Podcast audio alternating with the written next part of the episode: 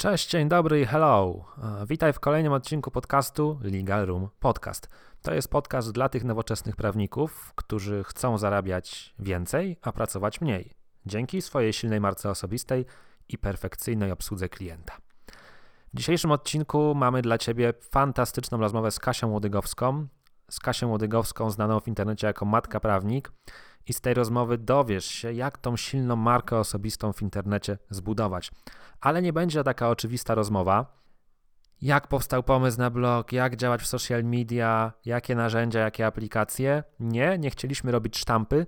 Zrobiliśmy z Kasią taką rozmowę inspiracyjną i mam nadzieję, że ona właśnie będzie dla Ciebie fantastyczną inspiracją, plus pokaże te kamienie milowe na drodze do budowania tej silnej marki osobistej, do budowania wiarygodności. Rozmowa trwa ponad godzinę, dlatego ja w tym wstępie nie przedłużam. Zapraszam Cię do rozmowy i na sam koniec jeszcze kilka słów dosłownie po rozmowie. Miłego odsłuchu. Wszyscy jesteśmy gotowi, zapinamy pasy, rozpoczynamy podróż po inspirującej historii sukcesu Kasi Łodygowskiej. A Kasia Łodygowska, to jak sobie wynotowałem kilka na jej temat informacji, z którymi ją za chwilę skonfrontuję, jest matką, kobietą, prawniczką, właścicielką firmy, przedsiębiorcą, sprzedawcą, blogerką, o to jeszcze zapytam, czy rzeczywiście nią się czuję, influencerką, organizatorką, żeglarką, pianistką, filantropką, miłośniczką opery, niespełnioną dziennikarką, pracocholiczką, członkinią Rady Kobiet, orędowniczką hasła Bój się i działaj oraz specjalistką od prawa pracy. I teraz pytanie, Kasiu, do Ciebie, które z tych określeń z Tobą najbardziej rezonuje i które byś podała jako pierwsze, jeżeli chodzi o definicję Kasi Łodygowskiej? Jestem naprawdę wzruszona, wiesz, naprawdę. Musiałeś naprawdę pogrzebać w internecie, żeby to wszystko znaleźć. To jest bardzo, bardzo, bardzo miłe. Muszę zacząć od jednej rzeczy.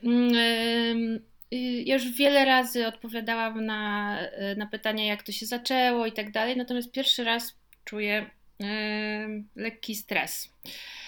Nie wiem, czy wiesz dlaczego, Wojtku. Jak to by zaśpiewał Zenek? Nie wiem, choć się domyślam. I akurat Wojtek Babrzak jest pierwszą osobą na mojej drodze, nazwijmy to, blogerskiej.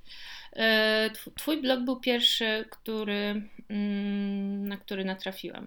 I gdzieś tam na samym początku wzorowałam się na twojej stronie, układając swoją.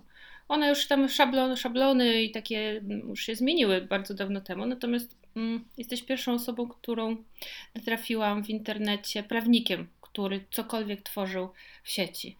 I dla mnie to jest takie bardzo dziwne uczucie, że teraz będziesz ze mną rozmawiał. Bo dla mnie jesteś wielkim Wojtkiem Babrzakiem. Nie wiem, czy ty zdajesz sobie z tego sprawę. Bardzo mi miło, Kasiu. Natomiast powiem Ci szczerze, że ja też się stresuję tą rozmową, bo jak gdyby nie rozmawiałem nigdy z osobą, jakby to nazwać. No jeżeli mówisz, że w jakiś sposób wzorowałaś się na mnie, to można by powiedzieć takim przysłowiem polskim, choć nie do końca czuję się tym mistrzem rzeczywiście, że uczeń przerósł mistrza, więc troszkę się mimo wszystko również stresuję. Fajnie, że zaczęłaś od tego, że już jest wiele rozmów z Tobą, gdzie odpowiadałaś na pytania, jak zaczęłaś, jak przechodziłaś i tak dalej. Jak usłyszałaś na początku, zrobiłem sobie research, dlatego że tak, jak gdyby moje takie doświadczenie w przeszłości dziennikarskie zawsze mi mówi, że no jeżeli mamy już rozmowy z Tobą u Rafała, u Kasi, już nie pamiętam imienia i nazwiska, ale u jakiejś tam jeszcze osoby marketingowej, to na pewno do nich podlinkujemy. Chciałbym spróbować tę rozmowę poprowadzić troszeczkę inaczej, żeby nie zadawać Ci sztampowych pytań, jak zaczęłaś, jak to się stało i tak dalej. Bo raz, że osoby wielokrotnie przepytywane czują się tym znudzone, a dwa, że chcemy też dać naszym odbiorcom jakąś dalej idącą wartość niż to, co można znaleźć w internecie. No tak. coś nowego. A więc... Znaczy, odpowiadając w ogóle na to twoje pytanie, musisz też mnie pilnować, bo ja bardzo odchodzę od tematu, robię mnóstwo dygresji, ja mogę gadać do jutra, więc mnie też trzeba pilnować. Odpowiadając na twoje pytanie, co najbardziej ze mną rezonuje, myślę, że wszystkie te składowe w równym stopniu. To wszystko się składa na Kasię Łodygowską. Ja myślę, że to jest dobra odpowiedź, to jest fajna odpowiedź, bo mam takie przekonanie, że na sukces tych osób, które my postrzegamy jako właśnie te, które ten sukces odnoszą, składa się bardzo wiele czynników, niekoniecznie tych czynników stricte zawodowych, bo jak sobie przyjrzymy się twojej drodze, a to marzenia o dziennikarstwie, a to muzyka, a to jakoś wrażliwość na operę, to mam poczucie, że to wszystko składa się również na twój sukces zawodowy, a nie tylko to, że prowadzisz popularny blog i popularne konto w social media. Tak, zdecydowanie. No to nawet więcej. Wszystkie te rzeczy spowodowały, że prowadzę coś z sukcesem, bo początki mojego bloga, myślę, że byłam zupełnie inną osobą niż jestem nią teraz. To jaką byłaś osobą na początku tego bloga? Bo to jest, powiem ci, jedno z moich pytań, numer któreś tam, więc je wyprzedzę. I ja sobie tam odnotowałem, że twój pierwsze zdjęcie na Instagramie to jest bodajże 22 grudnia 2016 roku, a dzisiaj mamy 12 stycznia 2021, więc to minęło 5 lat. No to czym się różni ta Kasia z tamtego okresu, a Kasia, która jest dzisiaj? Tamta Kasia na pewno nie wierzyła, że może otworzyć własną firmę i po prostu doradzać innym, jak ułożyć okres macierzyństwa i ciąży. A ta Kasia z dzisiaj bardzo dobrze zdaje sobie sprawę z tego, że jest świetna w tym, co robi. Czyli pewność siebie. Zdecydowanie, tak. Ale ty lubisz też mówić w rozmowach z tobą, że twoje życie i w ogóle życie kobiety to jest ciągłe walczenie ze strachem i oswajanie jakiegoś strachu. Czy mimo tej pewności siebie, którą masz dzisiaj na polu zawodowym, nadal walczysz z jakimiś strachami? Tak, oczywiście, że tak. Od jakichś takich prywatnych po zawodowe. Non stop się... my tak kobiety mamy, że bardzo wielu rzeczy się boimy.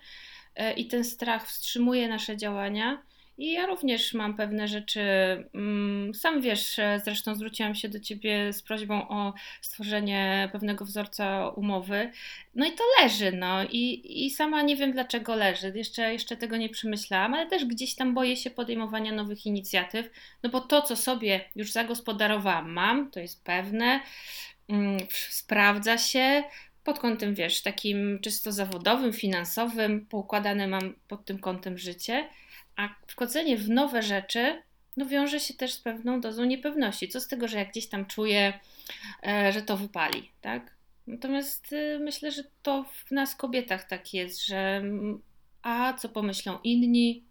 Ja już tego mam bardzo mało w sobie. Na przestrzeni tych 5 czy 4 lat już się wielu takich wstrzymywaczy pozbyłam, natomiast gdzieś tam cały czas boję się podejmowania nowych wyzwań. Wiem, że mam mnóstwo pomysłów zapisanych w takim notesie, mam taki notesik Moja firma i ja. Kiedyś tak napisałam na początku i tam zapisuję nowe pomysły, od takich drobnych od pomysłów na nowe wpisy na blogu po takie duże inicjatywy. I jest mnóstwo po drodze takich wstrzymywaczy. I to siedzi tutaj w głowie tak naprawdę. A jeżeli by zapytał cię ktoś, hasło działać mimo strachu, fajne, przyjemne, rzeczywiście, miło, też bym chciał. Natomiast część osób, tak jak ty, rzeczywiście robi ten krok, a część jednak go nie robi. Co decydowało o tym, że ty jednak te kroki mimo tego strachu robiłaś? No i jestem przekonany, że zrobisz kolejne, pod warunkiem, że wygospodarujesz na nie trochę czasu. Tak, u mnie dużo takich inicjatyw leży ze względów takich czysto organizacyjnych. Ja sama wychowuję dzieci. I tak naprawdę mam bardzo mało czasu na pracę, bo między 9 a 15:30 mam czas na pracę. I to jest moja największa bolączka, ale też nauczyłam się z tym radzić, czyli nie frustruje mnie już to, że pewnych rzeczy nie mogę zrobić, muszę po prostu zarobić na życie i to jest priorytet. Natomiast kiedyś mnie to frustrowało, Teraz po prostu czekam, aż będę miała więcej czasu i to kiedyś nadejdzie, no, po prostu. A moje życie zdecydowanie się zmieniło, takie również właśnie zawodowe. W momencie, kiedy urodziłam drugie dziecko, to był maj 2018 roku i zaliczyłam po prostu potężną depresję poporodową. Zdecydowałam się na psychoterapię i to była najlepsza inwestycja w moim życiu.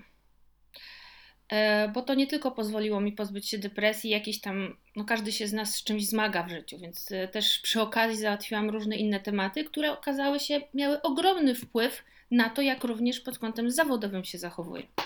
Także ja w ogóle się śmieję, że dzielę swoje życie na do psychoterapii i po. O, czyli to jest, myślę, taki punkt, którego możemy się jak gdyby złapać, bo zapytałem Cię, co byś wskazała jako taki sposób na przewalczenie tego lęku, to jednak mówisz, że jednak pomoc z zewnątrz, czyli właśnie psychoterapia. Tak. I tutaj jestem przekonana, że nie trzeba mieć ogromnych problemów ze sobą, żeby móc usprawnić pewne procesy w środku. Bardzo mi się podoba to podejście. Sam mam również epizod psychoterapii w swoim życiu i to też chciałbym podkreślić to, co mówisz również Ty, że nam się często wydaje, że na psychoterapię czy na jaką pomoc z zewnątrz to idą osoby, które już po prostu są na samym dnie, mocno uzależnione bądź w silnej depresji takiej, że już nie można wstać z łóżka, a paradoksalnie tak naprawdę dzisiejsza możliwość skorzystania z takiej pomocy psychologicznej, coachingowej, wspierającej definiuje bardzo wiele różnych obszarów życia, więc jeżeli są tutaj z nami prawnicy, którzy sami do końca nie potrafią się uporać z jakimiś myślami, z jakimiś bolączkami, to może właśnie poszukanie pomocy z zewnątrz jest fajnym pomysłem. Jednym z takich pomysłów jest psychoterapia, ale wiem, Kasiu, że Ty jesteś również takim typem relacyjnym i społecznym, bo masz na swojej drodze chociażby Centrum Zdrowia Dziecka w Warszawie, masz tą Radę Kobiet, więc myślę, że nawet jeżeli ktoś nie jest gotowy na psychoterapię, to może poszukać takiego zewnętrznego elementu w postaci po prostu osób z jakiegoś środowiska, bo w gronie zawsze raźniej. Tak, zdecydowanie. Tak.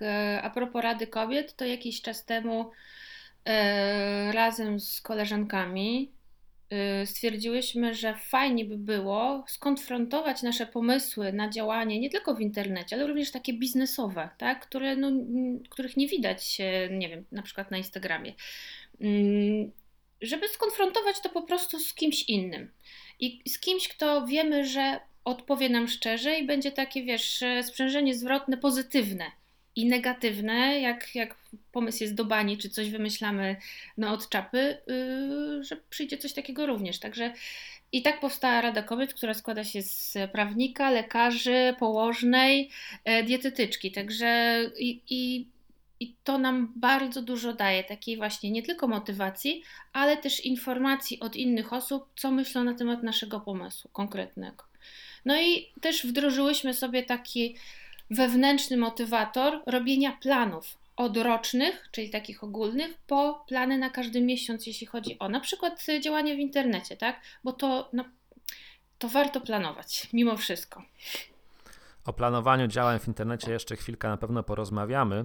Ja myślę, że z tych pierwszych powiedzmy 10 minut naszej rozmowy, bo ja bardzo lubię zawsze takie punkty milowe podkreślać i takie call to action dla osób, które nas słuchają, no właśnie poszukanie tej pomocy z zewnątrz, bo ja mam takie przekonanie, że prawnicy zaczynający działalność w internecie i w ogóle prawnicy to są jednak często takie samotne wilki. Ja taki kiedyś byłem, w sensie, że wszystko muszą zrobić same, samodzielnie sobie odpowiedzieć na wszystkie pytania, samodzielnie wszystko przerobić, ludzie są im do niczego niepotrzebni i pewnie tak się da, to jest kwestia charakterologiczna, ale jaką taką pierwszą radę, jeżeli chodzi o studium sukcesu Kasi Łodygowskiej, to tak jak chyba wspomniałaś, się zgodzisz z tym stwierdzeniem, podsumowując, że to jednak są określone osoby na Twojej drodze i odwaga również w budowaniu jakichś relacji i otwartości na inne osoby, a nie skupianiu się wyłącznie na sobie i swoich problemach. Nic dodać, nic ująć. Zgadza się. Nic dodać, nic ująć, więc pierwszy filar studium sukcesu Kasi Łodygowskiej mamy ze sobą. Pamiętajcie, rozejrzyjcie się dookoła, czy są jakieś osoby, z którymi możecie porozmawiać, które mogą was wysłuchać, wy możecie ich wysłuchać. Wspólny wzajemne inspiracje można stworzyć, tak jak wyście stworzyli fantastyczną rzecz. To naprawdę jest ogromna wartość, a prawnicy mają taką tendencję do robienia wszystkiego samemu, a całą resztę traktują jako konkurencję.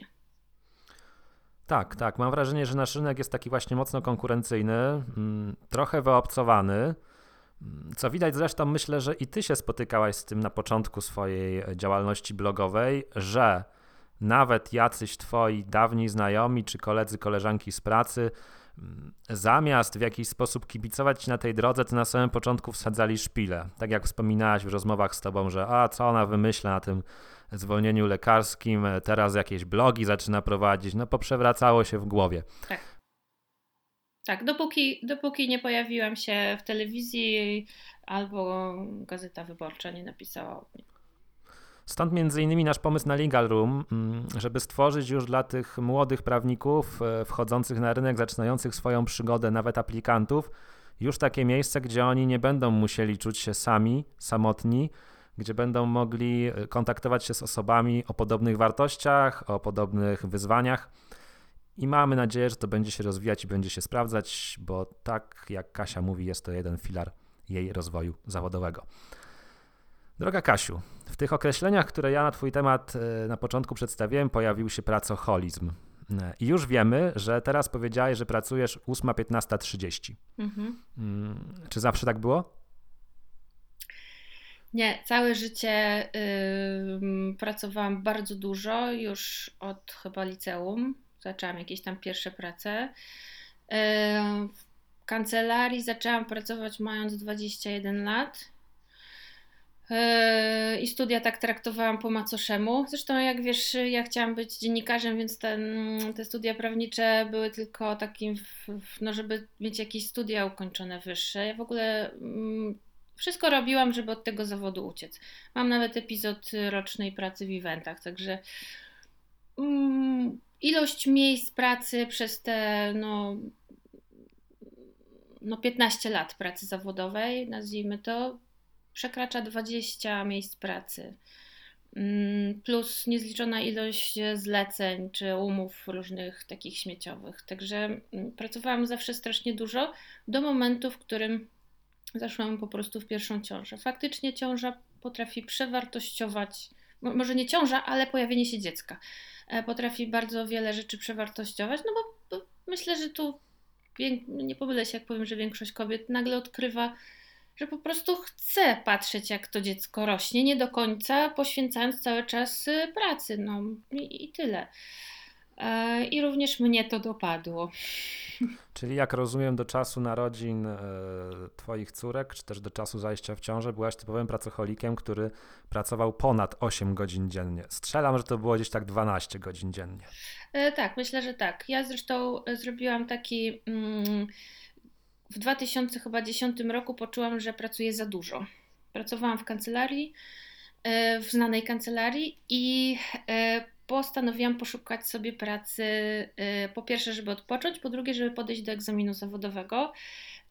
Poszukałam sobie pracy w administracji publicznej. Pracę znalazłam, pani dyrektor była bardzo zadowolona, że kogoś takiego ściągnęła ze znanej kancelarii do administracji, więc się czułam dość komfortowo, natomiast bardzo szybko odkryłam, że jest bardzo dużo czasu wolnego niestety w administracji. Niestety. Więc co zrobił pracoholik? Poszukał sobie u kilku umów innych na zlecenie, tak? I efekt był taki, że i tak pracowałam bardzo dużo, tylko wynik finansowy był o wiele na plus, tak? W porównaniu do kancy. Tamte doświadczenia tej pracy etatowej, zleceniowej, doraźnej w jaki sposób twoim zdaniem zaprocentowały potem, kiedy założyłaś tą swoją działalność i już teraz działasz na własną rękę? Oceniasz tamten okres jako coś, co było wartością dodaną, czy po prostu drogą, którą musiałaś przejść? Drogą, którą musiałam przejść. Ja w pewnym momencie odkryłam, że coś jest z moją pracą zawodową nie tak, z tego względu, że nie potrzebowałam w pewnym momencie w ogóle kontaktu z drugim człowiekiem. Wystarczyły mi dokumenty, podłączenie do serwera klienta i tak spędzałam całe dnie, tygodnie i w końcu lata. I naszła mnie taka refleksja, że coś tutaj nie gra, nie chcę tak pracować. Ja potrzebuję kontaktu z drugim człowiekiem. No i jak mnie te refleksje zaczęły nachodzić, to akurat tak się złożyło, że zaszłam w ciążę i sama ciąża, okres zwolnienia lekarskiego i ten pierwszy okres macierzyńskiego spowodował, że siłą rzeczy musiałam się nad tym, co dalej, zastanowić. Tu był katalizator taki.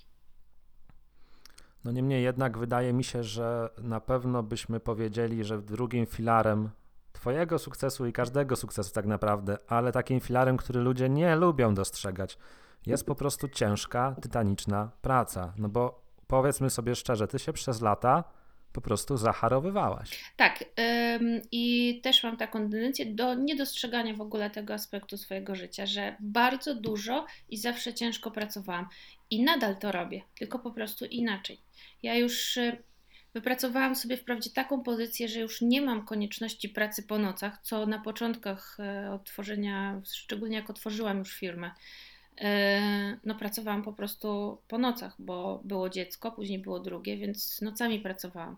I jakoś też się tego pozbyłam w dużej mierze, natomiast gdzieś tam bagatelizuję tą sferę, że ja potrafię ciężko pracować. I też mam coś takiego, że potrafię powiedzieć, nie zapracowałam sobie na to, ale udało mi się. Jakimś cudem udało mi się, tak? To jest ulubione hasło osób z zewnątrz, które oceniają czyjeś sukcesy. Im się udało, bo mieli sprzyjające okoliczności. Na pewno się nie, po przewartościowaniu nie zgodzisz się, ja się nie zgodzę, że tobie się udało, po prostu sobie to wypracowywałaś. I wypracowałaś i wypracowywujesz nadal, bo też myślę, że zgodzisz się ze mną, że raz wykonana praca, choćby najlepiej, nie gwarantuje tych sukcesów po wsze czasy.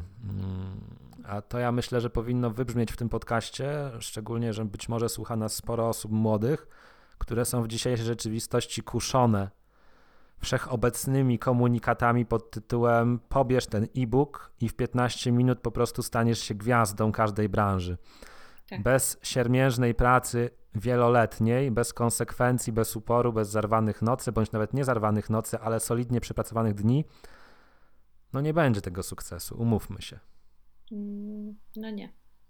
Ale nic się nie uda. Nie, nic się w ogóle generalnie nie udaje. Albo człowiek zapracuje sobie na to, albo po prostu nie.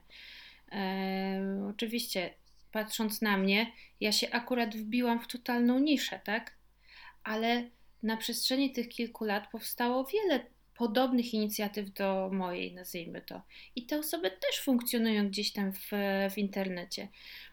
I to jest też taka wskazówka dla innych osób. No po co ja mam, nie wiem, zajmować się prawem dla przedsiębiorców, skoro już jest tylu prawników, którzy to robią z sukcesem, mają konta na Instagramie, wszystko to u nich tak funkcjonuje, wchodzi 100 000 osób do nich na blog miesięcznie. No właśnie, jeżeli czujesz temat, to absolutnie masz to wchodzić. Przede wszystkim próbować, jak się nie uda, spróbuj czegoś innego. Ale jeżeli czujesz temat, to to, że ktoś inny się tym samym zajmuje, nie znaczy, że ty masz tego nie robić, bo ja to wielokrotnie powtarzałam, ludzie nie przychodzą do treści, które tworzymy, tylko do nas, do osobowości. I tu jest klucz. Oto za chwilę będziemy mieli trzeci filar sukcesu Kasi Łodygowskiej, czyli osobowość, naturalność, naturalne ciepło i wdzięk. Natomiast zacznijmy sobie podsumowywać, że mamy pracę. Bez pracy nie ma kołaczy, to jest takie stare polskie powiedzenie, ale nie ma w nim przypadków. Gdy do pracy dołożymy jeszcze czynnik ludzki, będziemy otaczać się właściwymi ludźmi, inspirować od właściwych osób, mamy dwa czynniki, które skutecznie pozwolą nam pchać ten wózek do przodu. Praca, ludzie. Za chwilę dojdziemy do osobowości, naturalności, spontaniczności i tych wszystkich fantastycznych cech, które Kasia reprezentuje. Natomiast chciałbym jeszcze o tą pracę podpytać. Żebyśmy spróbowali też pokazać prawnikom, jak można organizować sobie dzień pracy. Wspomniałaś, Kasiu, że obecnie pracujesz 8, 15:30. 9 w zasadzie, bo na 8 odprowadzam przedszkole, żłobek, zanim wejdę do domu, bo obecnie mam biuro w domu. Zorganizuje się to 9:07. 9:15:30. Tak. Czy masz jakiś stały harmonogram dnia, jakiś plan dnia, który pozwala ci dzień po dniu realizować jakąś rutynę, czy raczej każdego dnia wygląda to inaczej? Możesz coś opowiedzieć pokrótce o takim swoim dniu pracy jako takim? Tak. Właśnie jestem przede wszystkim w trakcie reorganizacji tygodnia pracy, bo ja bardziej patrzę na tygodnie niż na konkretne dni. I mogę opowiedzieć obecnie, jak to będzie wyglądać, bo mam taką moja firma opiera się na kilku różnych filarach. Chodzi mi o aspekt finansowy. Bardzo dużo czasu poświęcam na konsultacje indywidualne i to jest dla mnie w sumie najważniejsze. Takie indywidualne, siadam z klientką, najczęściej mam konsultacje telefoniczne, teraz to w pandemii to już w ogóle. I to jest dla mnie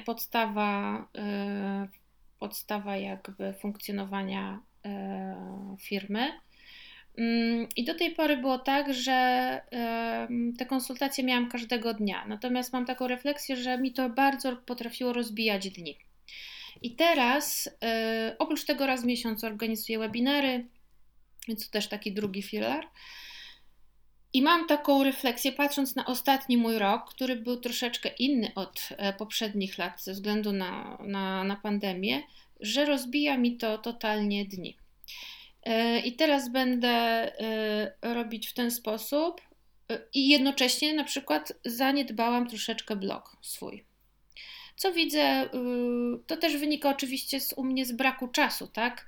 I skupieniu się na aspekcie finansowym w zeszłym roku, więc ten blog u mnie troszeczkę siłą rzeczy odsunęłam, natomiast cały czas absolutnie postrzegam go jako totalną podstawę. Więc żeby móc poświęcić czas na tworzenie treści na blogu, musiałam to przeorganizować tak, że wszystkie klientki z całego tygodnia kumuluję poniedziałek, wtorek, ewentualnie środa, bo tych osób mam około 20-25 każdego tygodnia. Poświęcam środa, kawałek środy, bo to w zależności od tego, ile jest tych faktycznie klientek w tygodniu. Środa, czwartek, piątek poświęcam właśnie czas na prace takie jak praca merytoryczna, przy komputerze, praca z blogiem. No i ewentualnie właśnie Instagram.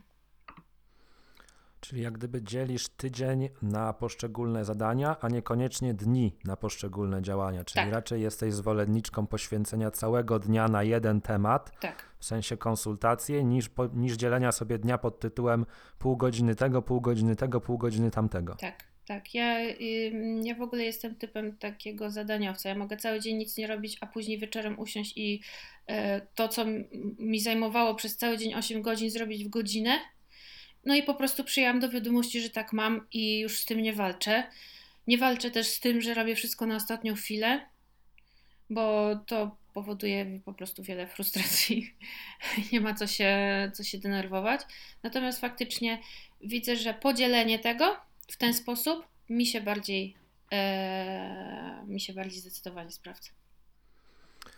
To jest, myślę, cenna wskazówka dla tych, którzy szukają jakiegoś sposobu dla siebie, bo myślę, że pokazuje to, że nie ma znowu jednego złotego sposobu. My bardzo często mówimy o tym w Legal Roomie i bardzo często unikamy takiego mówienia, musisz robić tak, to będziesz mieć efekty. My byśmy raczej chcieli mówić, zobacz jak inni robią i znajdź swój sposób, byle to był stały i systematyczny sposób. Kasia powiedziała, że ona wybiera sobie dni i dzieli dni na całe zadania. Jest to jeden ze sposobów na organizację dnia. Ja mogę ze swojej strony na szybko powiedzieć, że u mnie się z kolei sprawdza inny sposób, czyli podział każdego dnia na poszczególne bloki, godzina tu, godzina tam, godzina tam. Natomiast po prostu ważna jest, myślę, konsekwencja. Tak jak Kasia sobie teraz przyjmie, że chce w ten sposób działać, to domyślam się, że będzie się tego konsekwentnie w miarę możliwości trzymać, czyli ten poniedziałek, wtorek i część środy co tydzień to będą klientki, a potem będą to jakieś prace twórcze i koncepcyjne.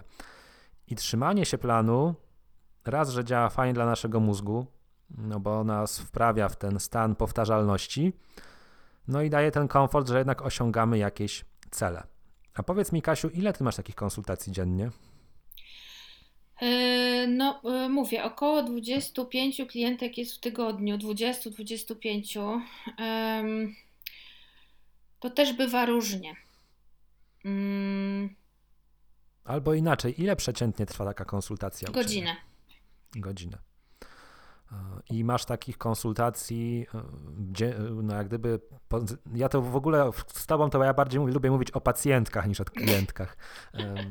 Ale tu się poczucie, niewiele mylisz, tak. Bo mam takie poczucie, że ty jesteś w bardzo dużej części psychoterapeutką właśnie, która jak gdyby przyjmuje w gabinecie psychoterapeutycznym klientów na problemy prawne. To prawda, co druga klientka płacze na konsultacji.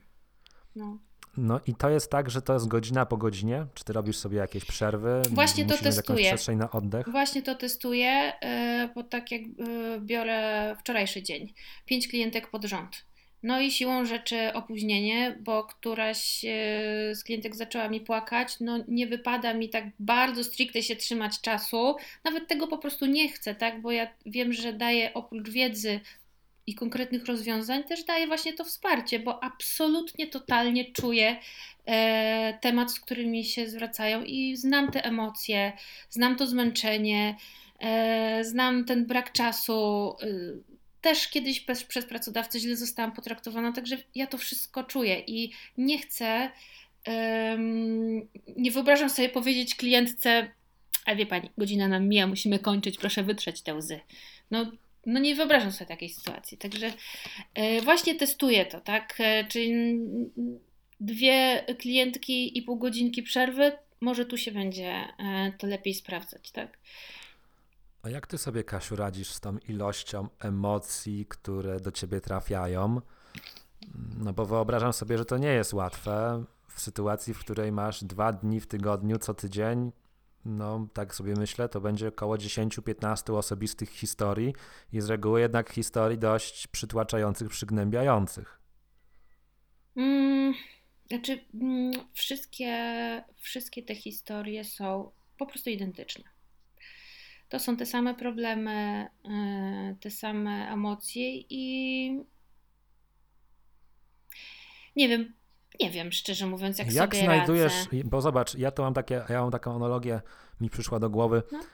Chirurg też ma, powiedzmy, 5 operacji danego dnia. Tylko jak porozmawiasz z chirurgiem na temat tych operacji, to masz wrażenie, że on już nie ma żadnych emocji, że to jest takie wszystko wyplute, a jednak twoja rola, domyślam się, polega na dużej ilości empatii. Jak ty to robisz, że dla każdej z tych kobiet znajdujesz tą empatię, to zrozumienie, i nie jesteś na zasadzie, no proszę powiedzieć, no rozwiązanie jest takie, dziękuję, proszę wyjść. Nie wiem, po prostu taka jestem. Wiesz, ja też, to ma może też związek z troszeczkę z psychoterapią, bo w trakcie psychoterapii odkryłam tak naprawdę swoją misję życiową. Nie wiem, jak to brzmi, natomiast po prostu zdałam sobie sprawę z pewnych zależności pomiędzy moim życiem dorosłym a dzieciństwem. I tak w dużym skrócie mówiąc, ja czuję potrzebę,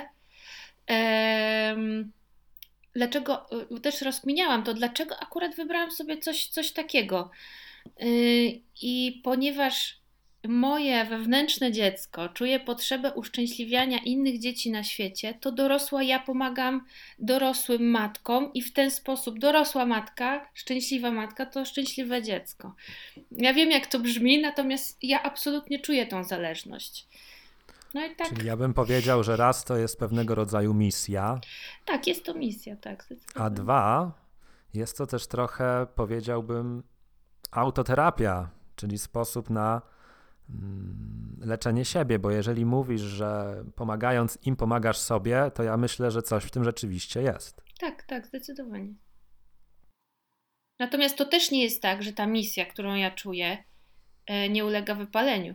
Ja miałam w zeszłym roku poważny kryzys tego, co robię. Właśnie ze względu na tą powtarzalność, że nic nowego. Jak przychodzi klientka z jakimś problemem, gdzie muszę wysilić mózg, sprawdzić coś, to ja czuję niemalże podekscytowanie, wiesz, I nawet zdarza mi się to klinice powiedzieć. I tak później mam taką refleksję, dlaczego ja jej to powiedziałam.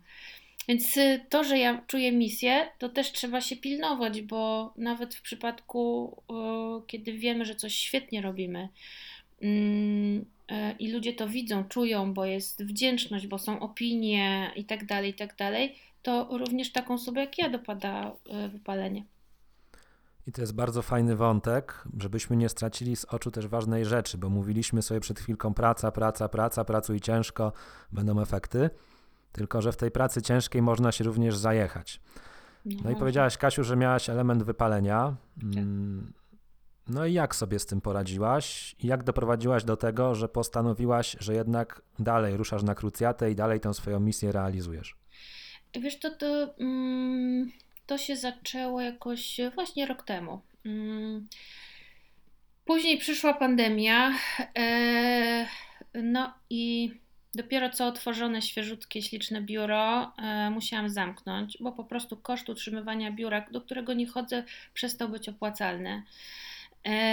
I postrzegałam to jakiś czas w kategoriach takiej osobistej porażki. I ktoś mi też a propos Instagrama, ja dzielę się nie tylko tym, co fajne w prowadzeniu firmy, ale również takimi rzeczami, że no słuchajcie, jest taka sytuacja, musiałam zamknąć biuro. I ktoś mi napisał coś takiego, że ale ty nie straciłaś biura, tylko zrewidowałaś swoje wydatki po prostu. To nie jest żadna porażka. I tak mi to utkwiło w pamięci. Racja, tak? Wprawdzie ja się śmieję, że koszt biura później sobie zrekompensowałam nowym samochodem, że nic w przyrodzie nie ginie, ale nadal nie mam niestety potrzeby, bo w domu się pracuje bardzo ciężko. Zmobilizowanie się, ubranie się, kiedy mogę, tak jak dzisiaj się rano widzieliśmy, ja byłam w dresie. No gdzieś to wszystko to nie jest fajne. Natomiast ze względu na pandemię, no nie mam cały czas potrzeby otwierania biura, bo to ryzyko, że znowu mi zamkną żłobek, znowu nie będę funkcjonować zawodowo i to biuro nie będzie potrzebne, cały czas jest realne. I jak to wszystko razem spowodowało, że gdzieś tam po drodze zgubiłam właśnie tą radość w funkcjonowaniu zawodowym. Ale wzięłam to po prostu na spokojnie. Te powiedzenie, że usiądź, to ci przejdzie, akurat tu się u mnie sprawdziło. Czyli nie podejmowałam żadnych nerwowych ruchów, tylko zaczęłam myśleć nad tym, jak matka prawnik ma funkcjonować dalej.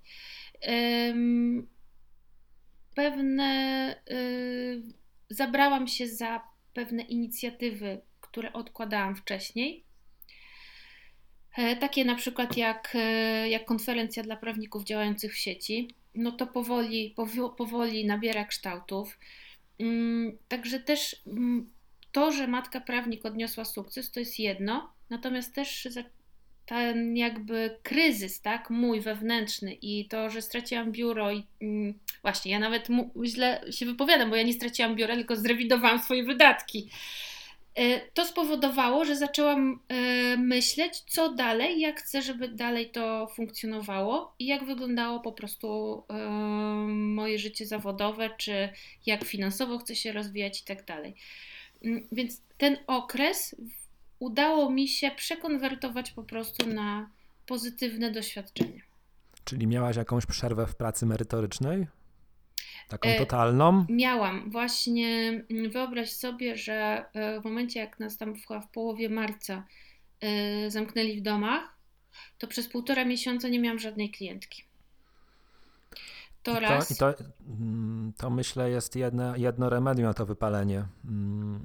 Tak myślę, że przerwa, odcięcie się w ogóle od tego, co robi się na co dzień, tak, nawet kosztem przychodów, pozwala potem wrócić, bo gdybyś tej przerwy sobie nie zrobiła, bądź ona by nie wyniknęła z jakichś okoliczności, to przypuszczam, żeby to się nawarstwiało i w pewnym momencie doszłoby do granicy, gdzie by to pękło całkowicie. Tak. Ja miałam też w zeszłym roku drugą przerwę. Cały grudzień nie pracowałam. Ja zawsze grudzień mam obarczony bardzo dużo stresem, bardzo dużo mam klientek, więcej niż mogę je przerobić i to wiesz, czas oczekiwania na konsultacje to jest ponad miesiąc wtedy. Natomiast zamknięcie znowu właśnie żłobka, choroby moich dzieci, najpierw jedna, później druga miała ospę. Ja się po prostu poddałam. Powiedziałam, nie dam rady tak pracować pomiędzy, załatwiając ciągle dla nich opiekę, nie dam rady. I odpuściłam. I ten grudzień przyniósł mi najwięcej korzyści w zeszłym roku. Czyli gdybyśmy chcieli. Ja nawet komputera nie otworzyłam. No i bardzo słusznie. Tak.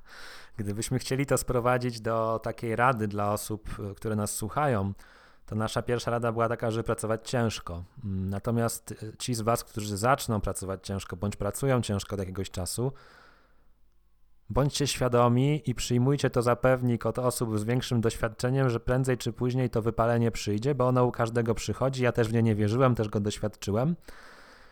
I wtedy pewnym sposobem jest taka właśnie przerwa regeneracyjna, refleksyjna, odcięcie się od pracy.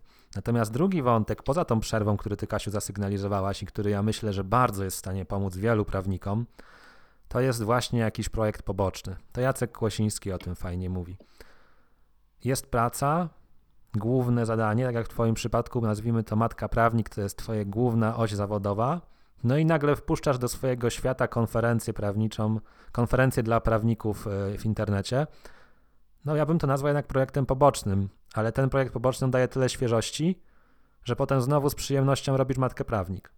Tak, zdecydowanie. Zresztą ja mam jeszcze jedną inicjatywę na boku, że tak powiem, i jeszcze jedną. Natomiast w jednej szukam razem ze wspólnikami, bo tu już mam wspólników w tej inicjatywie, szukamy inwestorów, bo wymyśliłam coś, co kosztuje strasznie duże pieniądze, strasznie duże i tutaj szukamy, jak to zrealizować troszeczkę jednak taniej. No i jak wiesz, chciałam poszerzyć jakby działalność kancelarii, stworzyć takie miejsce dla kobiet, które na każdym etapie swojego życia, czy nie wiem, sprzedają nieruchomość, czy się rozwodzą, żeby przychodziły w jedno miejsce.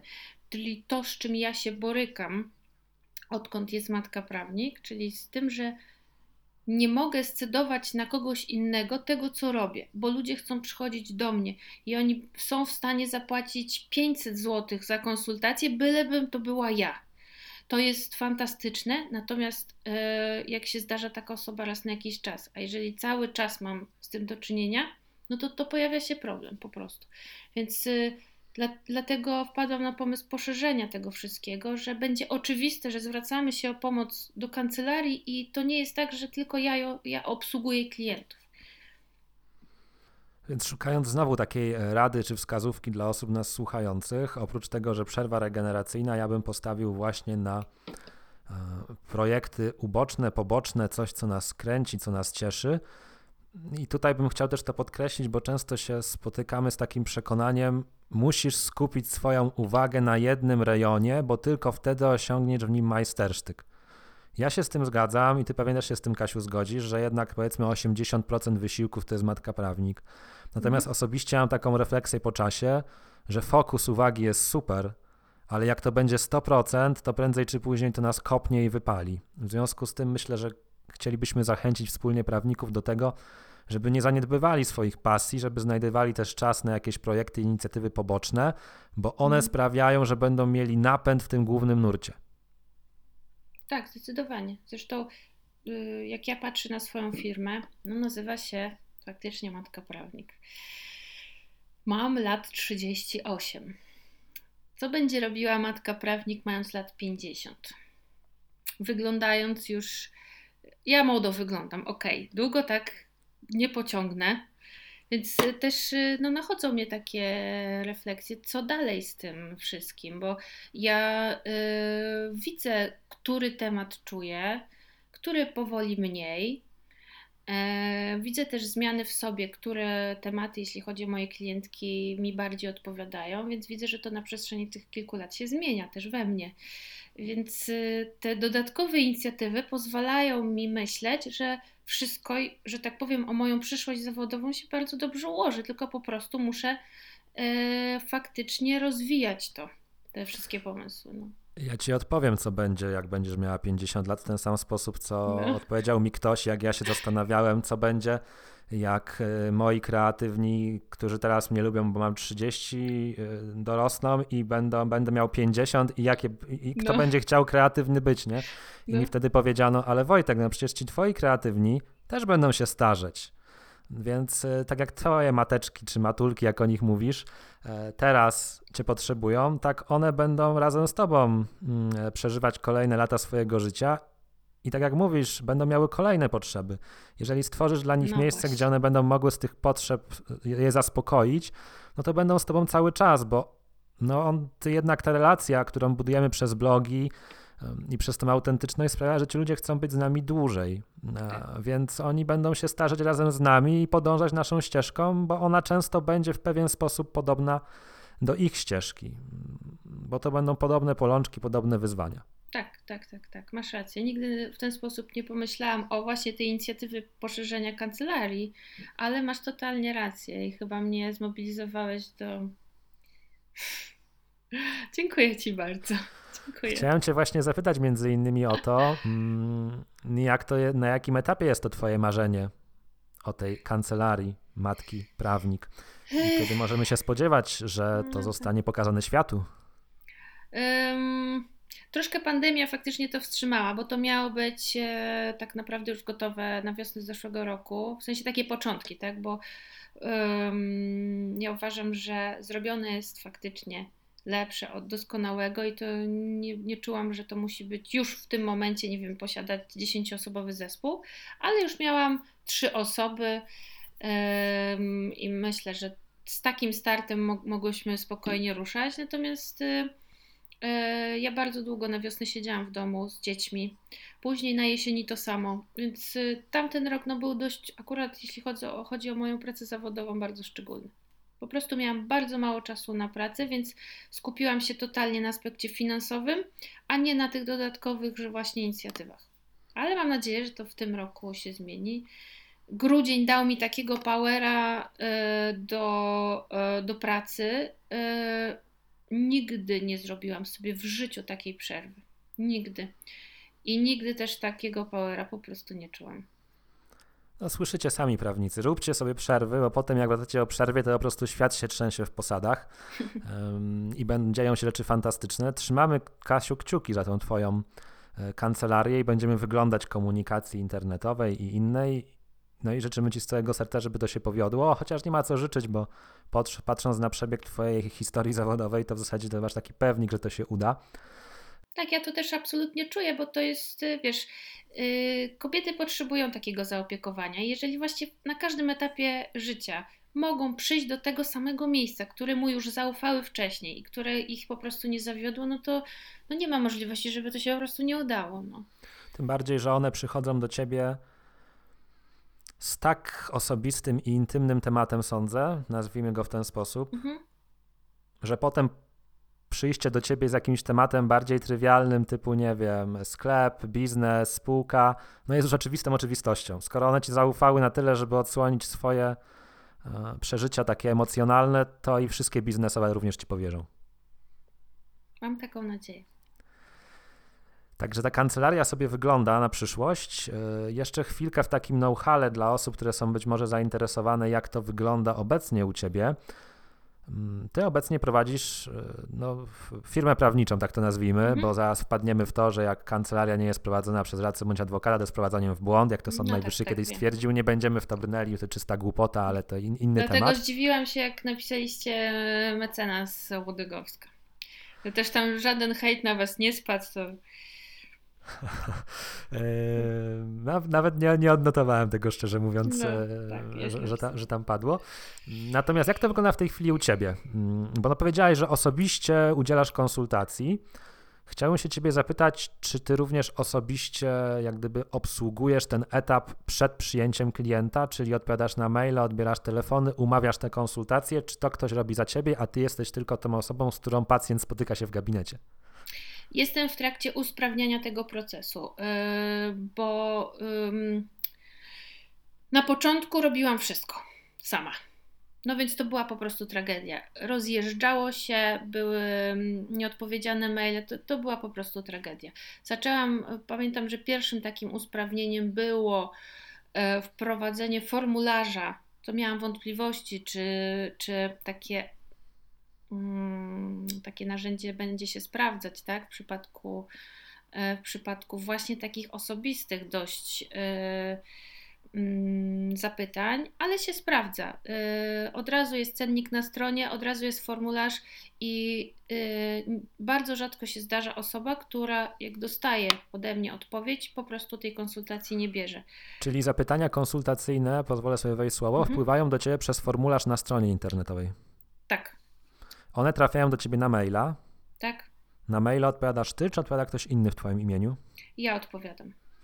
Ty odpowiadasz. Rozumiem, że wydzielasz sobie też jakiś dzień na te odpowiedzi. Czy to akurat jest wpadkowo? Staram się pilnować, żeby to było każdego dnia między 9 właśnie a 10, czyli te konsultacje mam od 10.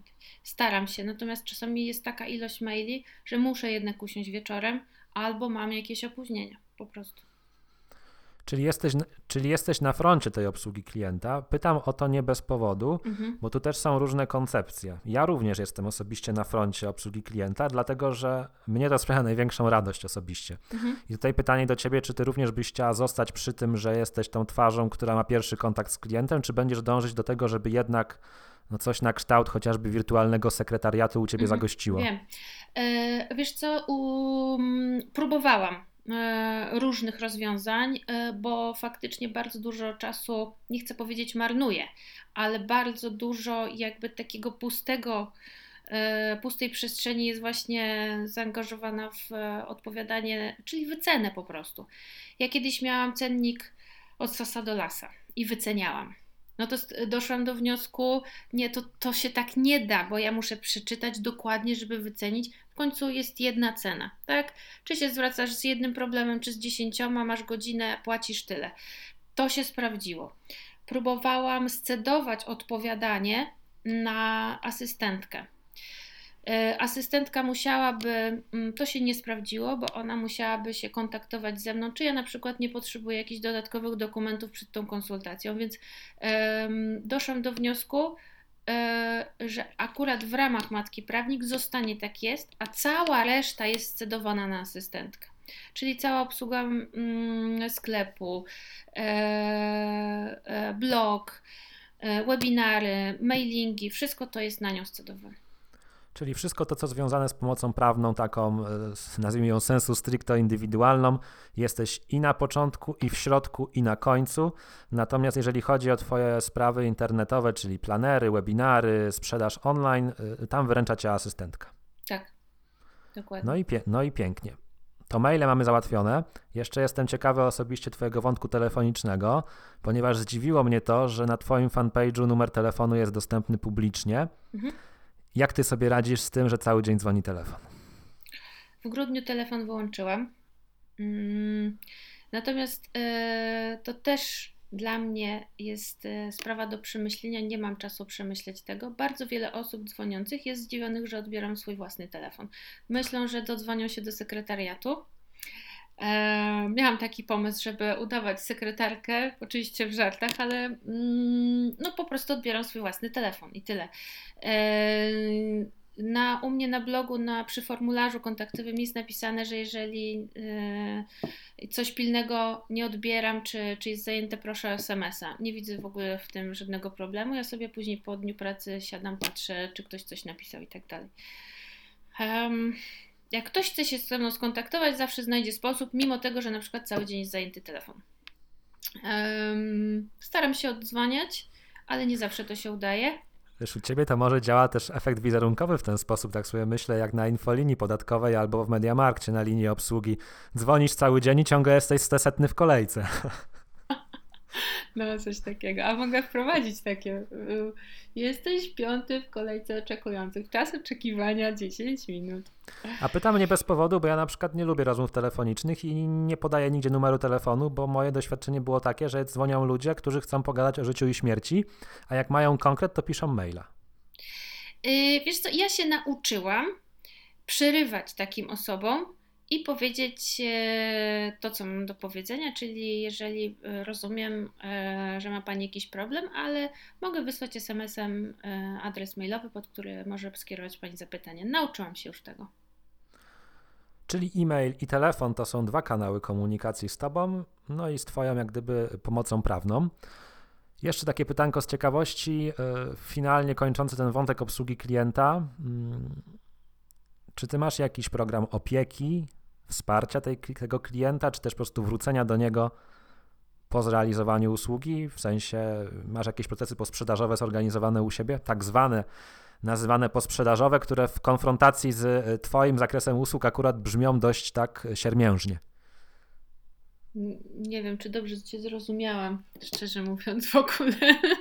Wiesz co, najprostszy przykład to jest taki, że masz jakiś automat, czy jakiś program, tak czy zwykły kalendarz, który mówi Ci, że klientka ta była u Ciebie na rozmowie tydzień temu, więc po tygodniu Ty ją pytasz o coś tam i próbujesz jeszcze z nią jakąś relację podtrzymywać, czy też może u Ciebie to podtrzymywanie relacji przebiega naturalnie, bo na przykład widziałem, że wrzucasz do social media zdjęcie szarlotek, które klientki Ci przysyłają.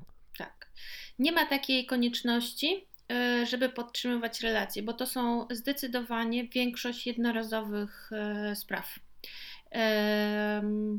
Jeżeli, no przykład wczoraj, mam klientkę, która potrzebuje znać, jakie są przepisy, ale rozmowę z pracodawcą na ten temat ma za 2 tygodnie, to żeśmy tą konsultację podzieliły na jakby 2 części, tak? Bo tam czekamy po prostu na propozycję, czy to będzie wypowiedzenie, czy tam porozumienie stron. Więc, ale zdecydowana większość nie ma konieczności, żebym podtrzymywała te relacje, chociaż w sensie stricte zawodowo, tak? Żebym, no, ale zdarza się, że jeżeli jest jakaś ciekawa sprawa, to ja sama proszę, niech Pani do mnie zadzwoni w tygodniu i powie, jak to się skończyło. Czyli u Ciebie, można powiedzieć, dominują tak zwane jednorazowe złote strzały. Tak, dlatego ja taką ilość osób przerabiam. To no, są plusy i minusy tego, tak? Bo fajnie by mieć stałych klientów. Ja tych klientów mam kilkadziesiąt w każdym miesiącu, więc jeżeli ktoś do mnie mówi, miałyśmy tydzień temu konsultację w poniedziałek, no to ja, no niestety, ja tego po prostu nie pamiętam, muszę sięgnąć do maila, zobaczyć zapytanie i ja wtedy sobie przypomnę. Ja mam też taki, w trakcie każdej konsultacji robię notatki i mogę do nich wrócić, natomiast tak po prostu to, no niestety, tego jest za dużo.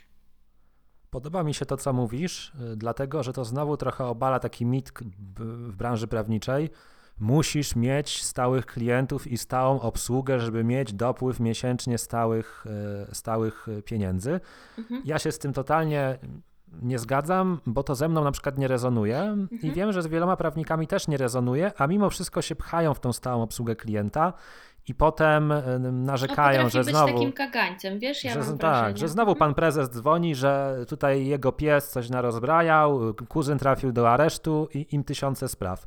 A złote strzały przy wąskiej specjalizacji w moim przekonaniu mają gigantyczną przewagę w ten sposób, że ty masz już tą wiedzę i know-how, którego nie musisz zdobywać, po prostu ją powtarzalnie, no nazwijmy to, sprzedajesz na tych złotych strzałach jednorazowych i one paradoksalnie są dla Ciebie prostsze niż jakaś długofalowa obsługa klienta. Tak, zdecydowanie. Tak. Zresztą ja też w zeszłym roku, to co już też od kiedy chyba mam matkę prawnik też myślałam, żeby wprowadzić, a w zeszłym roku powoli zaczęłam wdrażać usługę dla firm, bo gdzieś tam kilka razy zdarzyło się jakieś szkolenie takie większe dla banku, czy dla jakiejś sieci sklepów, gdzie, nie wiem, robiliśmy, wiesz, 1000 osób na webinarze i to mi dało właśnie, czyli zareagowałam na potrzeby rynku i zaczęłam po prostu świadczyć, ale to właśnie takie jednorazowe, gdzie nie jestem uwiązana, tylko mam zlecenie i wykonuję. I to są właśnie webinary dla firm, czy jadę na miejsce na szkolenie, bo po prostu firma chce mieć taki lepszy wizerunek, przyjazny rodzinie i tak dalej. Czy też wprowadziłam taką usługę sporządzania różnych regulaminów kodeksowych. No i to też fajnie zaczyna funkcjonować. Ale nadal są to złote strzały. Tak. I tak pomyślałem, że to jest sposób też na pewną wolność, niezależność i chociażby na to, że możesz w pewnym momencie powiedzieć: ja robię miesiąc, 2 miesiące, pół roku przerwy, mogę sobie na to pozwolić, bo nie mam w toku żadnych spraw sądowych, nie mam spraw terminowych, nie mam stałej obsługi, po prostu nie przyjmuję kolejnych złotych strzałów. Tak, i ten plan na 2021 mam taki, żeby do czerwca pracować, a później od września. Kibicuję z całego serca, żeby Ci się to udało.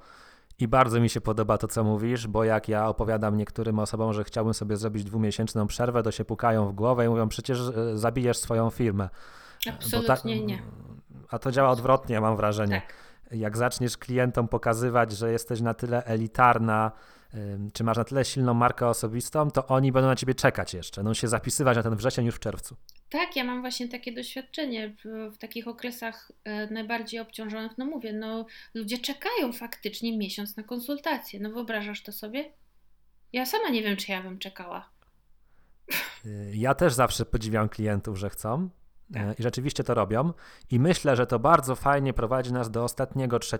bloku, żeby już nie nadwyrężać Twojego czasu i czasu naszych uczestników. Czyli do tego, jak sobie tą silną markę osobistą zbudować. Że jeżeli będzie nam się podobało, że my chcemy takie złote strzały u siebie, że my właśnie chcemy tą wolność, niezależność, że my chcemy zarabiać na konsultacjach, podnosić ceny, a klienci się i tak zapisują, no to pytanie, jak to zrobić? I myślę, że to pytanie zadaje sobie wielu prawników wchodzących na rynek. Ja zadam Ci pytanie, Łukasz, takie ogólne, najogólniejsze, porównujące się do pytania, jak żyć. To znaczy, jak Ty to, Kasiu, zrobiłaś, że masz tą markę osobistą i że tak fantastycznie sobie radzisz? Bardzo Ci dziękuję. Ja troszeczkę pewnie inaczej to postrzegam, bo ja nie czuję, żebym fantastycznie sobie radziła, tylko czuję, że cały czas mam coś do zrobienia, cały czas coś jest niezrobione, cały czas czegoś nie wiem przede wszystkim.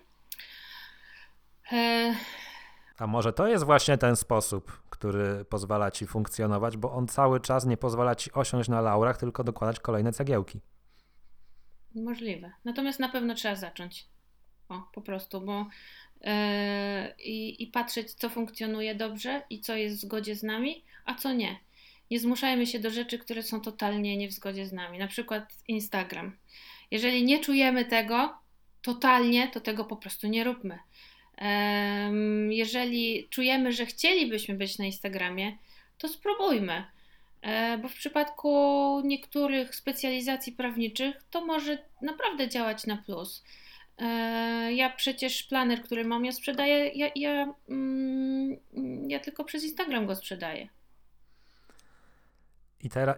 I teraz jak mówisz zacząć, to wiesz, jaka będzie odpowiedź potencjalnej osoby? Jak zacząć? No dobra, ale zacząć, no czyli co zrobić? Mam sobie założyć konto na Instagramie i wrzucić foteczkę, mam sobie założyć bloga i napisać witaj świecie, a może mam sobie założyć newsletter, a może fanpage, a może LinkedIn, a może TikTok, a może Pinterest, a może Twitter, a w końcu mam tyle opcji, że już nie robię nic.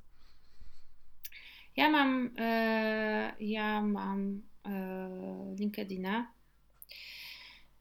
ale totalnie go nie czuję.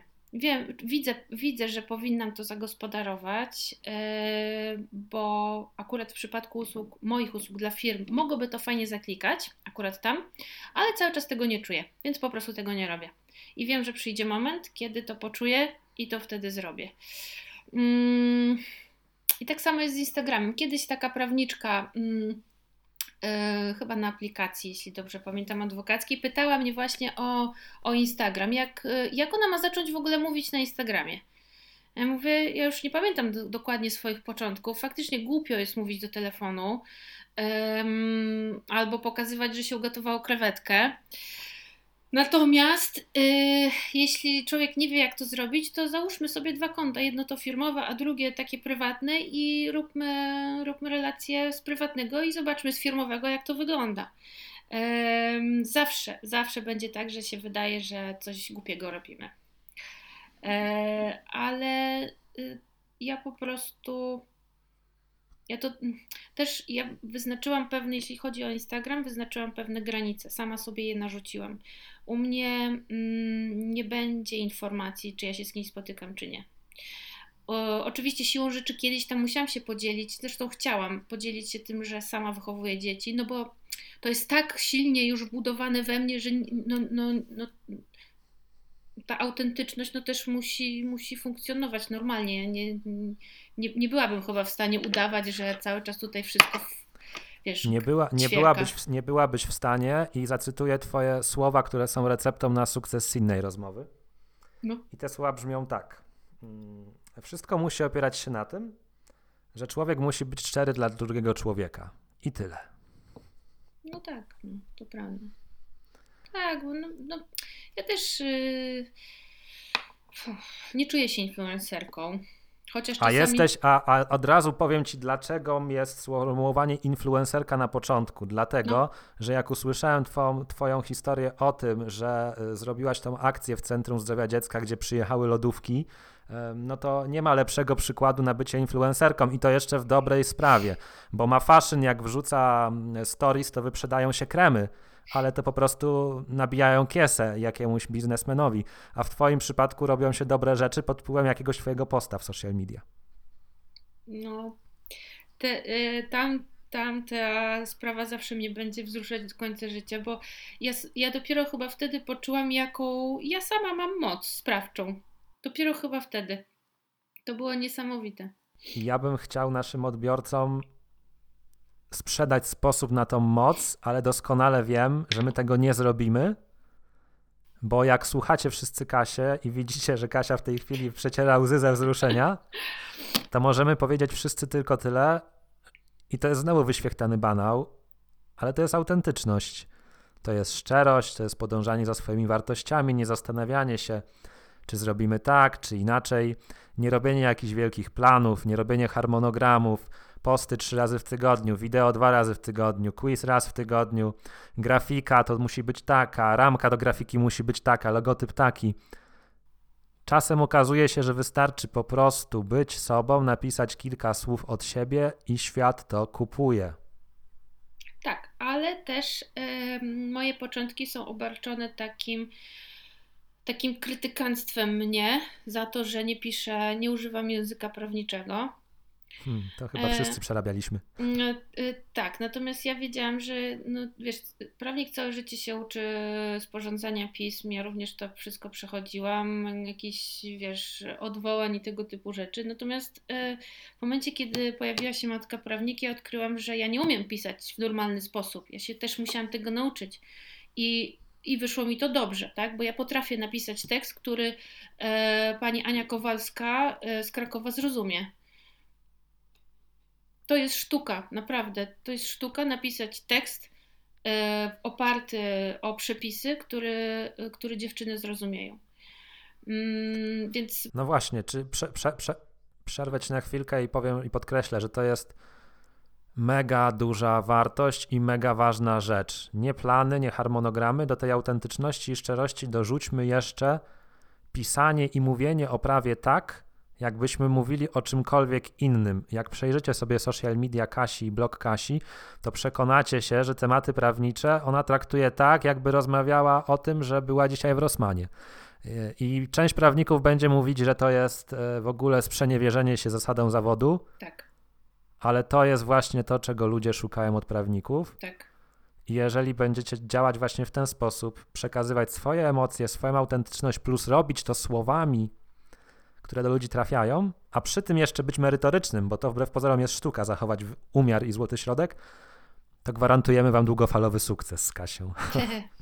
Tak, tak, trzeba sobie też postawić właśnie granice i nie nastawiać się, że coś na pewno wyjdzie, tylko reagować po prostu na potrzeby użytkowników konkretnych, tak? Czyli w moim przypadku matek.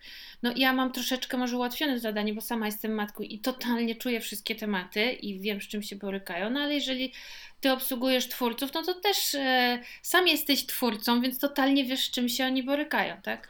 To jest kolejny, 3. bardzo ważny punkt. Autentyczność, słowa, które trafiają do ludzi, ale wybór sobie specjalizacji nie pod kątem tego, co się sprzedaje na rynku, chociaż to oczywiście też fajnie, jak to się jednocześnie sprzedaje, ale pod tym, co my czujemy na co dzień. Kasia wybrała sobie temat, którym raz jest świetna merytorycznie, ale 2 odnajduje się jako człowiek. I teraz jakbyśmy sobie wyobrazili Kasię, że miałaby teraz, nie wiem, prowadzić blog o przekształceniu i fuzjach spółek. Wylewu bym dostała chyba. To by to nie rezonowało z nią. Tak samo jak ja bym się wziął za spadki rodzinne czy pomoc matkom, byłbym w tym beznadziejny. Ale jeżeli robimy to, co lubimy na co dzień, w czym się odnajdujemy, szukamy elementu ludzkiego, w otoczeniu, w którym lubimy się obracać i tam szukamy klientów, to znowu mamy gwarancję, że to zarezonuje, bo ludzie szukają autentyczności i chcą się grupować w społeczności. I zobaczcie zresztą na społeczność Kasi, która liczy sobie ponad 100 000. Wczoraj było to 59 819 na Facebooku i 60 400 na Instagramie. I pokażcie mi teraz prawnika, który ma takie wyniki, i pokażcie mi teraz prawnika, który publikuje poważne posty o orzeczeniach Sądu Najwyższego i ma taką społeczność zaangażowaną.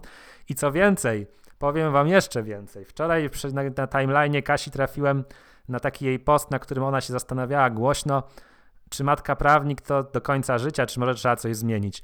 I pojawiło się tam 1000 osób, które pisały, żeby nie rzucała tego i została z nimi, bo ją potrzebują. No więc takich osób właśnie w sieci potrzeba. I jeszcze, Kasiu, rozumiem, że social media prowadzisz sama. Tak. Rozumiem, że nie masz żadnego harmonogramu postowania. Nie mam. Rozumiem, że dociera coś do ciebie, do duszy, ciała i serca i piszesz o tym. Tak. No i widzicie, że poznaliście magiczny sposób na zrobienie zawrotnej kariery w social media. No w ogóle do mnie to nie trafia, takie planowanie tych postów. To jedynie, co zauważyłam, to, że faktycznie wrzucam zdjęcie siebie z opisem nawet merytorycznym, czyli nawiązujący, nie wiem, do urlopu wychowawczego. On ma 2000 polubień. Wrzucę informacje z tym samym nawet opisem, ale bez swojego zdjęcia 400. Ale nie należy się na to złościć, bo niektórzy szukają tutaj głębszego sensu, że ludzie nie reagują na posty merytoryczne. Tak po prostu jest i koniec, kropka. To, że nie kliknęli serduszka, to nie znaczy, że tego nie widzieli. Każde nasze działanie merytoryczne na takim koncie jest zauważalne przez ludzi i im zostaje z tyłu głowy, tak, ta osoba się tym zajmuje i jest w to zaangażowana. I jeżeli taka osoba będzie kiedyś w życiu miała taką potrzebę skorzystania na przykład z moich usług, ona ten tył głowy jej powie, gdzie ma iść. Świetna rada, Kasiu. Ta merytoryka musi być na koncie. No siłą rzeczy ja tam wrzucam różne jakieś prywatne rzeczy, ale no tak samo dzieci u mnie nie ma, tak? Gdzieś tam sporadycznie się pojawią, jak mi któraś tutaj wejdzie, no bo ostatnio bardzo dużo siedzę z nimi w domu, ale nie ma żadnych zdjęć z dziećmi. Tak, dla mnie, już pomijając aspekt prawny, tak? Bo to już nawet nie chcę w to wchodzić, to w ogóle nie byłoby działanie w zgodzie ze mną. Ale jeżeli jest w zgodzie z kimś, okej. Bardzo fajną rzecz Kasia powiedziała o tym, że nawet jak nie ma lajków, łapek w górę, to ludzie zauważają. Tak. Tutaj ważne, myślę, spostrzeżenie dla wszystkich tych, którzy na przykład nie mają bardzo rozwiniętych profili social media. Powiedzmy sobie uczciwie i szczerze, dzisiaj bardzo szybko profili social media nie da się rozwinąć, natomiast tak jak Kasia wspomniała, to, że ludzie nie lajkują, nie dają łapek w górę, to nie znaczy, że tego nie czytają. A po drugie, ja zawsze zachęcam do szukania motywacji w sobie, a nie w reakcjach otoczenia. Więc piszcie po prostu to, co macie ochotę napisać, co uważacie za wartościowe, słuszne i ważne. I prędzej czy później te reakcje po prostu przyjdą. Natomiast fiksowanie się, że w pierwszym dniu mojej działalności w sieci ja muszę stworzyć post, który wygeneruje przynajmniej 50 serduszek, jest drogą na manowce. Social media działają tak, że one pompują nam po prostu hormony. One mają sprawić, że będziemy się lepiej czuli, ale to nie o to chodzi, więc bez obaw, moi drodzy. Jeszcze kiedyś uczestniczyłam w takim wydarzeniu, ono się nazywało Lajkiem w piecu nie napalisz. Bo faktycznie nie musi być tak, że masz duże konto i zarabiasz bardzo dużo, tak? No bo masz dużo followersów. Masz małe konto, nie zarabiasz nic. Absolutnie nie o to chodzi. Może być spokojnie małe konto, które generuje bardzo fajne przychody, bo ludzie widzą wartościowe treści i na przykład 60 000 lajków, ja mogę mieć 10% ludzi, którzy coś kupują. Konto małe, 5 000, może mieć 90%. To w ogóle nie ma żadnego, uważam, znaczenia. Pięknie powiedziane, Kasiu, pięknie powiedziane. Dla tych z Was, którzy mieliby takie opory, że przyszła Kasia, ma 60 000, tu 60, tu ma 120 i mówi, że można być małym i osiągać rezultaty. Tak, bo mam koleżanki z małymi kontami, to widzę. Także absolutnie. Także nie fiksujcie się wyłącznie na liczbach. Twórzcie swoje profile. Czasem bardzo specjalistyczne, jak Kasia powiedziała. 1000 osób potrafi Wam wygenerować przychód miesięczny satysfakcjonujący i w ogóle super poczucie, że jesteście potrzebni. Nie tak. Musi być to 60 000 ani 100 000. Tak, zdecydowanie. Podsumowując naszą rozmowę, Kasiu, zaczęliśmy od ludzi, więc otaczajcie się ludźmi, ale dobierajcie tych ludzi wartościowo. Nie bez powodu mówi się, że pokaż mi 5 osób dookoła ciebie, a powiem ci, kim jestem. Nie bójcie się ciężkiej pracy, bo bez niej nigdzie nie dojedziecie, ale pamiętajcie też, że pracować mądrze, bo w pewnym momencie zajedziecie się i wtedy przerwa regeneracyjna albo taki projekt poboczny może pomóc. Markę osobistą budujemy na autentyczności, budujemy na doborze specjalizacji, która z nami rezonuje, na dzieleniu się emocjami i rozmawianiu z ludźmi. I nie musicie być wielkimi pozasięgowymi kanałami, żeby mieć swoją społeczność i nawet mówiąc już językiem takim sprzedażowym, monetyzować ją. Kasiu, na sam koniec końców takie pytanie, wisienka na torcie, którą zaczerpnąłem z jednego anglojęzycznego podcastu. Był kiedyś taki program u nas w Polsce, nazywał się X Factor i tam wybierano ludzi, którzy mają faktor X. Jaki twoim zdaniem ty masz ten jeden najważniejszy faktor X, który pozwala ci być tu, gdzie jesteś? Przyszła mi do głowy empatia. Wiesz? Myślę, że bardzo słusznie przyszła ci do głowy, bo ja sobie cicho pomyślałem, że to jest dokładnie ta wartość, która przyciąga do ciebie ludzi. Tak, myślę, że tak. Kasiu, dziękuję ci serdecznie za rozmowę. Dziękuję. I jak podobała ci się rozmowa z Kasią? Dla mnie bomba. Dla mnie jako prowadzącego bomba, takie trochę moje też spełnienie dziennikarskie. Podobnie jak Kasia, jestem takim trochę niespełnionym dziennikarzem i w tej swojej codziennej aktywności staram się trochę tego dziennikarstwa przemycać, również w ramach Legal Roomu. Jeżeli podobał Ci ten odcinek, to zostaw aplikacji podcastowej jakąś opinię. Napisz kilka słów, dodaj liczbę gwiazdek. Jeżeli nie masz aplikacji podcastowej, bo na przykład słuchasz nas Spotify, to po prostu napisz maila. Napisz nam mailowo, co myślisz, bądźmy zawsze w kontakcie. I nie zapomnij, legalroom.pl/newsletter. Tam możesz zapisać się do naszego newslettera, jest to całkowicie nieodpłatne, a będziemy z Tobą w stałym kontakcie, bo takich fantastycznych materiałów jak ten dzisiejszy będziemy mieli dla Ciebie w przyszłości więcej. Dzięki za uwagę, do usłyszenia w kolejnym odcinku podcastu Legal Room Podcast. Trzymaj się ciepło, pa pa!